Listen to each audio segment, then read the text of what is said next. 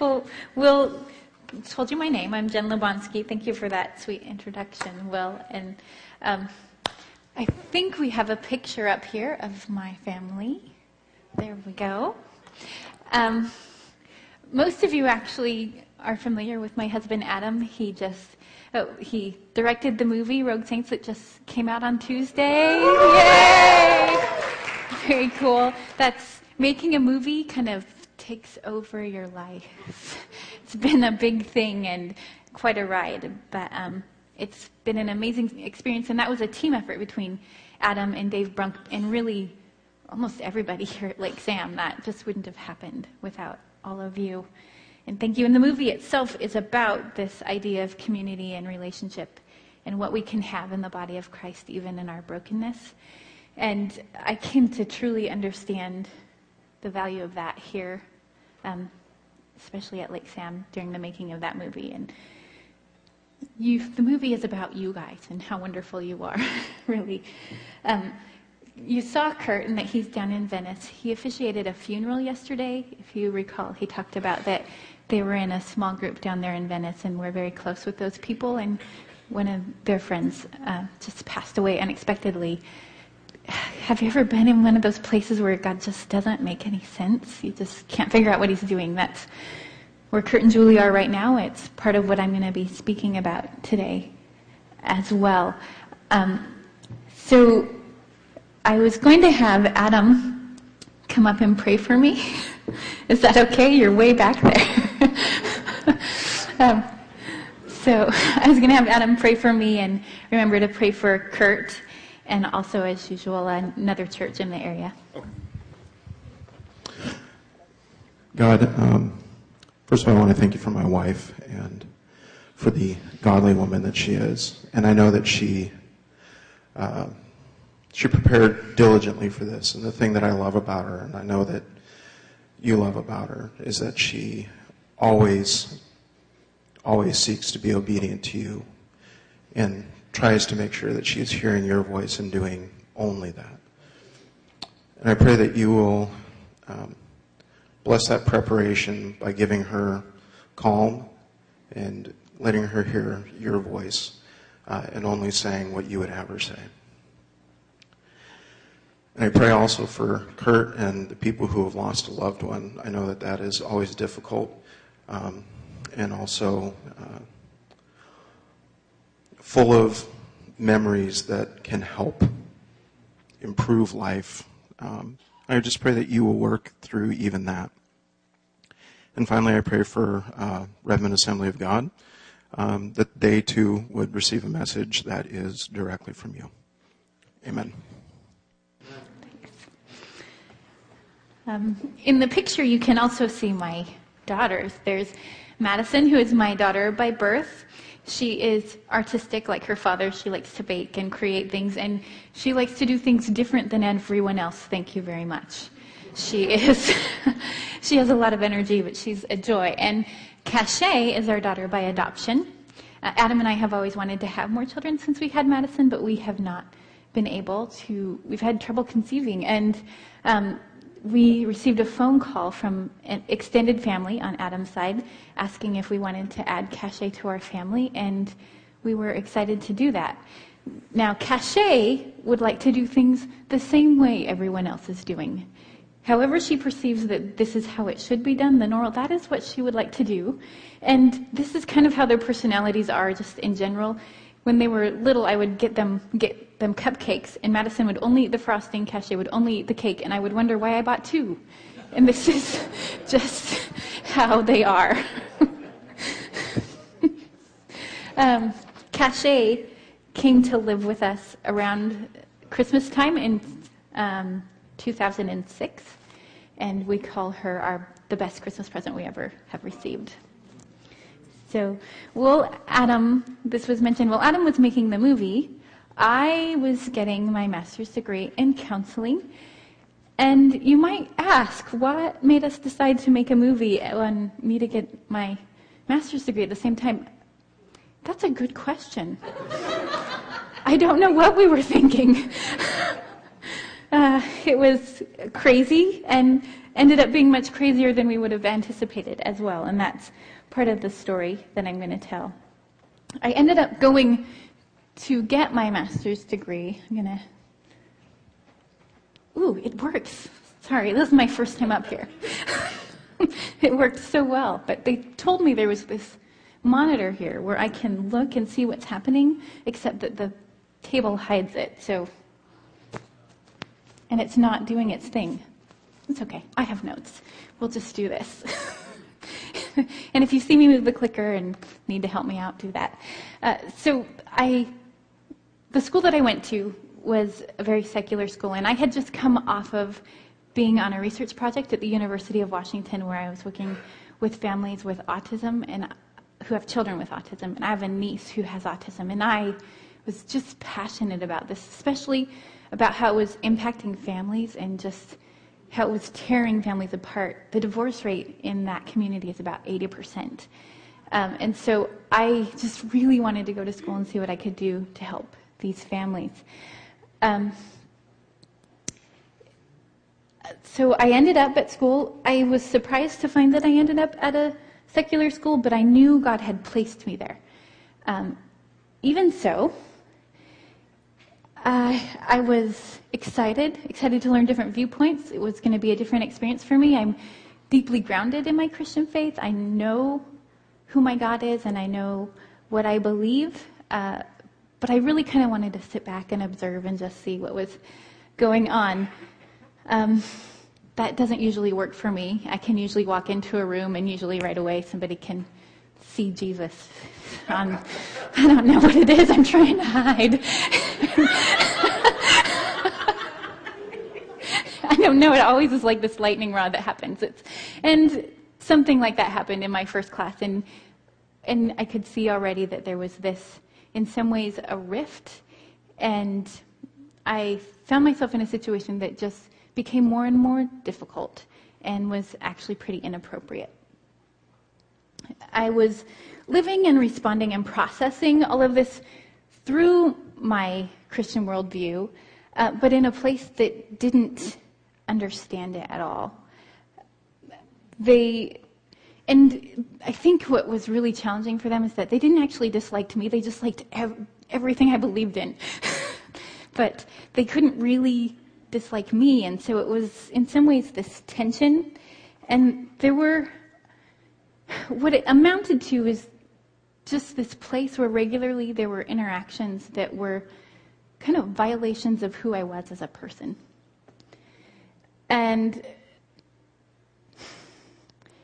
you need to understand that this was not really unusual. It was a time when there were actually people suing other psychology departments trying to get their degree um, just because Christianity doesn't fit with what current secular psychology teaches. It's just, it's a struggle to mesh them. Um, and I, just because of how uncomfortable this had become for me, I did end up writing a complaint that moved through various processes at the school. Uh, you remember when I introduced my family that I said that Adam and I had always wanted to have another child. And wouldn't you know that during the middle of all of this escalation, we became pregnant. Um, we were surprised and delighted. I had kind of gone to school as like my consolation prize for the fact that we weren't having more children, and and here we were. We were having a child, and so it was going to be an, of course, change, but we were really excited about it. Um, and again, at school, things continued to escalate. And because of the issues I raised in the letter, and because of the way that I was processing the things that were happening, the way that I was dealing with them, uh, the way that I saw the world through this, this vision, this, this filter of Christianity and Jesus, really. Not even, and that's it, it's not Christianity the way you usually, unfortunately, we don't even know what Christianity is. I really sought to live my life in line with Jesus and his words. And that was just, they couldn't make any sense of it. If I had fit, you know, a Christian mold of boxes that they could figure out, that might have been easier. But I, I didn't. And so they just couldn't understand anything that I did. and what it came down to is eventually they referred me to a panel of people because they just felt like my behavior was off. It just didn't make any sense. And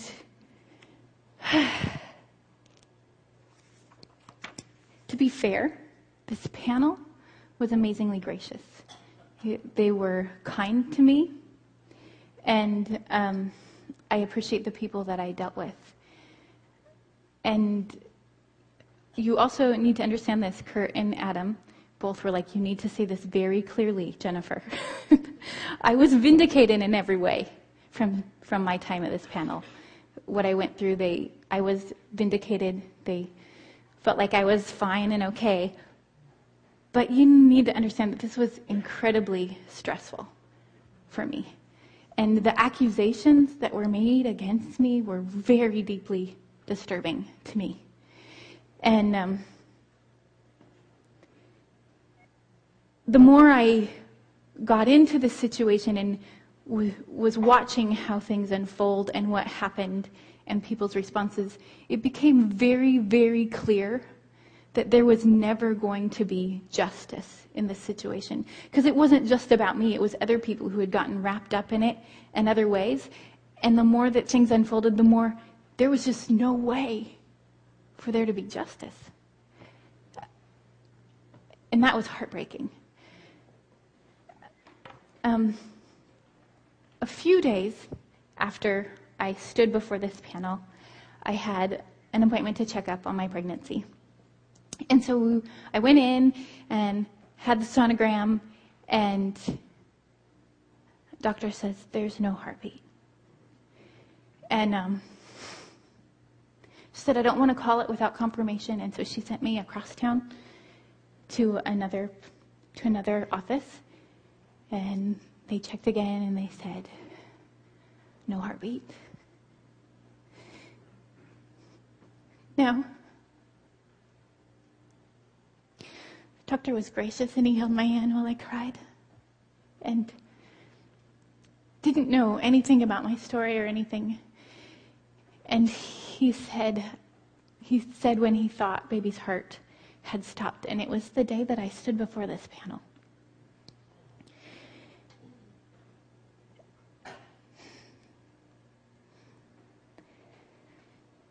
Now you can imagine that I have a problem now. I was already struggling with how I deal with these people, and now I have this. And I want to be clear they didn't kill my baby. They had no idea how they were impacting me. They just truly could not conceive of things from the perspective that I was coming from. Now, being a good Christian girl, my daddy was a pastor and I grew up in the church. I had pretty good instincts to grace and forgiveness. Um, but I had to stay in this situation to finish my degree. Um, if I didn't finish, the time I'd invested, the money we'd invested, would be lost. And this dream that I really believed I was following that I believed was close to God's heart, it was going to be thwarted. And there was so much on the line. And I was sitting there and I, I did begin to wear down. I fought to keep my attitude right. I wanted to forgive and show grace and have everything be okay, but really, they didn't. Um, they They didn't know how to walk the path of restoring relationships. And not only that, in psychology, there's this idea that given the right inputs, you're going to come out and be all that you can be. So the idea of facing a deep wrong is utterly foreign. It's because um, they don't have anywhere to anything to do with it. There's so you have to kind of just let things go. So the only way for there to really have been restored relationships was for me to embrace them in all the yuck that was there and to embrace the inappropriate ways that they were treating me. Um, so I struggled and I wrestled with God every day that I had to go back. And God was with me in amazing ways. He, he held me up and He carried me and He absolutely defended me. And like I said, this was a time when other Christians were suing counseling departments to get their degrees. And God made a way for me to graduate without compromising my beliefs. I never once compromised what I believe. He made a way where there was no way. But I still had this gaping wound in my soul. And because of the grace that God had given me towards them, I had a longing for restoration. But I'm worn down, and my self righteous good girl's defensive ways of thinking are kicking in and taking over. And I'm struggling with anger because I've been wronged. I've been deeply wronged. And this is what God keeps speaking to my heart. Beloved, let us love. Beloved, let us love. Beloved, let us love. And so let's go and look at everything the scripture says. In 1 John 4, 7 through 12, it says, Dear friends, let us love one another. For love comes from God, and everyone who loves has been born of God and knows God. Whoever doesn't love does not know God, because God is love. This is how God showed his love among us. He sent his one and only Son into the world that we might live through him. And this is love, not that we loved him, but that he loved us and sent his Son as an atoning sacrifice for our sins. And dear friends, since God loved us, we also ought to love one another. No one has ever seen God, but if we love one another, God lives in us and his love is made complete in us. So here I am. I'm, I'm angry and I'm grieving and I'm offended. And I know I need to respond differently. And I'm really at a loss to know how. And God starts to do some heart surgery. He starts to reveal to me some truth about my own motives, how I'd like to be rich or powerful or use God's blessings for my own selfish ambitions. And he starts to show me how every day I violate his relationship, his relationship with me in some way. Now, I'd love for God to just say, it's okay. I love you. No worries. You're forgiven. But the thing about God is that He's, He actually is holy. Um, he's really sinless. And in these things that I've done, I have actually, I've wronged him deeply. And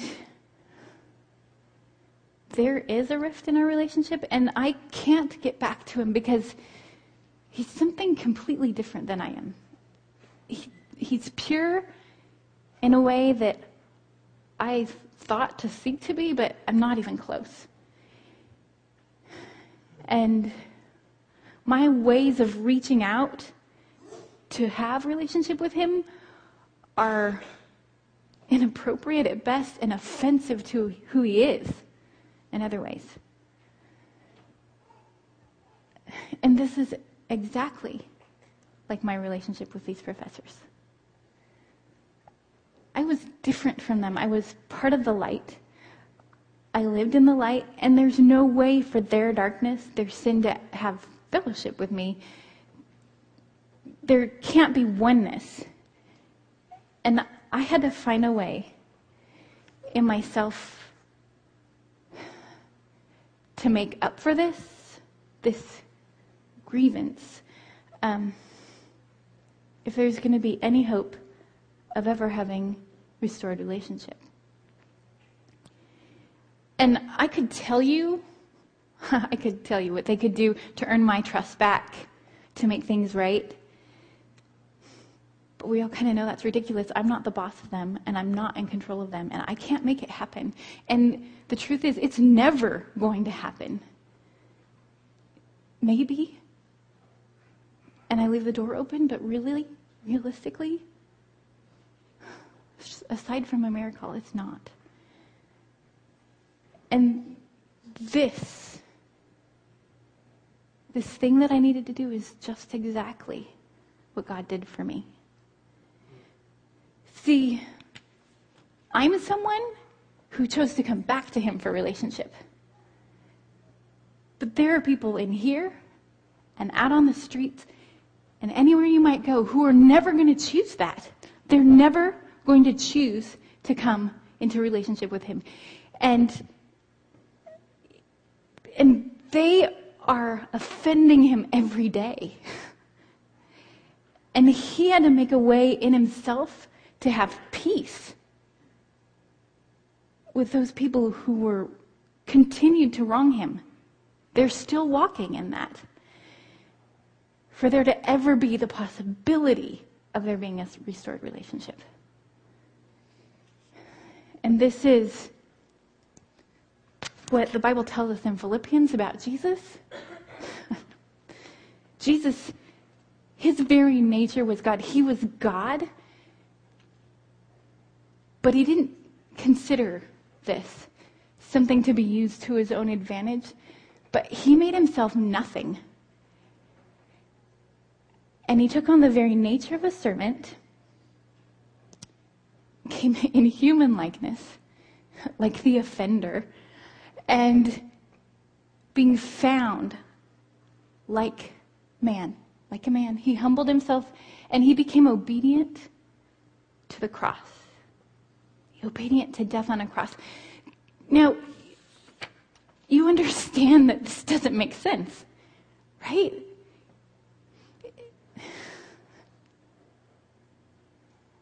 The idea that God would send his precious son into a world that would hate and despise him. They were going to kill him and crucify. They were brutal.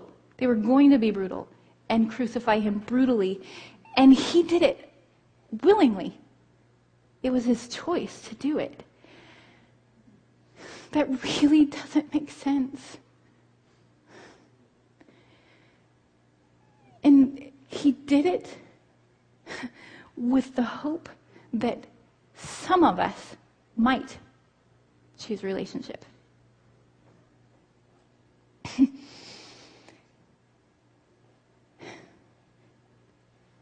And he, this is the crazy thing too, because he did it while we were still sinning against him. While we were still violating him. That's when he did it. Well, we were abusing him. He was making a way for justice where there was no way for justice. And he had to do it in himself because there was no way for me to do it. There was no way for us to do it. And when I understood the reality of what he had done for me, when this good little girl started to see the depth of relationship violation between me and my Heavenly Father,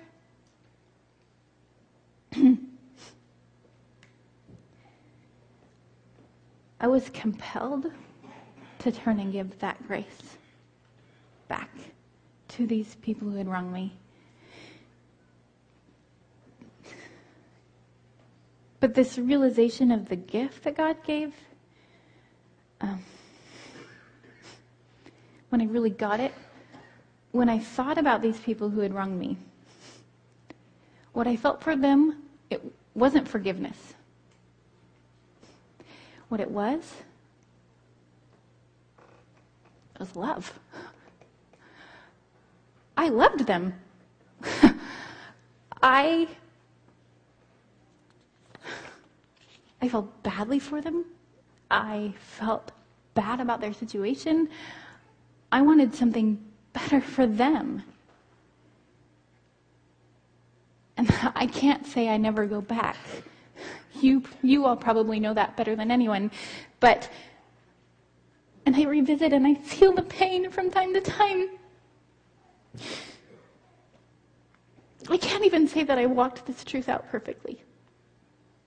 But when the yuck pops up, if I take the moment and pray for them, if I bless them, I'm actually taken back to this place. and if I'm honest, the times when I really struggle are the times when I'm back in the equation. When I, what should have happened to me or my reputation. But when I remember Christ's story and I remember his way of bringing justice, and I'm taken back,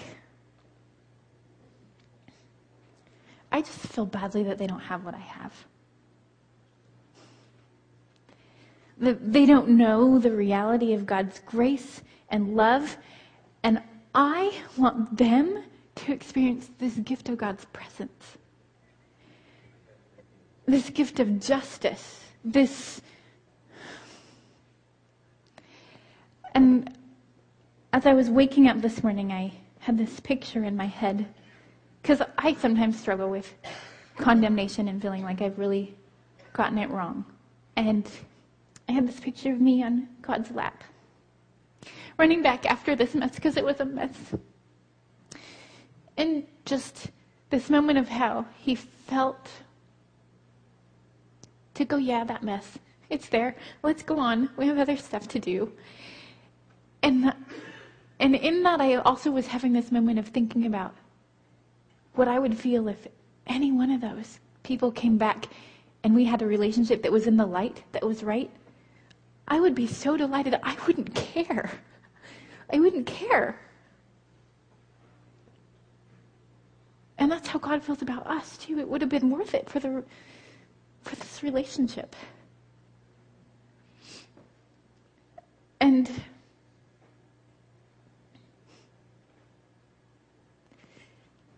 I don't know if there's someone here who might want to choose that relationship for the first time. If you want to, I'm sure you could talk to Will or I after church. There will be people under the cross. If you think this is a relationship that you haven't entered into and you want to, please take the time to find out about this God. And that really is what I wanted to talk to you about. But I have one other thing I wanted to add. See, I've gained so much from my experience. I had incredible intimacy with God as I walked this path. He revealed things about himself and truths that those are mine those are mine from this point forward. And they are part of who I am.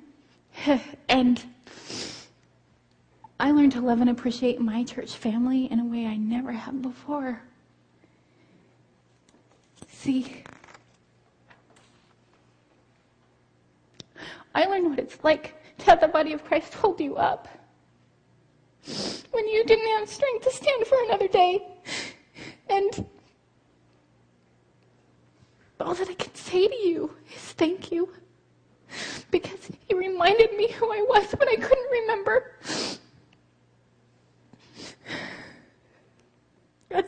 I love you all so much. And I'm never going to be able to repay you for what you've done for me. And I can truly say, because of God's grace and because of you, my cup overflows. And with that in mind, I really would like to pray for all of you. Jesus, thank you for your people. Thank you for this, these relationships. Thank you that I've experienced your love and that that has enabled me to receive and give love to your people. And I pray that you'll give everyone here a fresh understanding of the gift you've given us and making a way for us to have relationship with you. And I pray someone makes that choice today to begin that relationship. But I also pray, Lord, that this gift of your love, this gift of justice, will enable us to free and give love to those in our lives who will never be able to make things right with us on their own. And may the world, when they see it, see you. In your precious name, Jesus. Amen.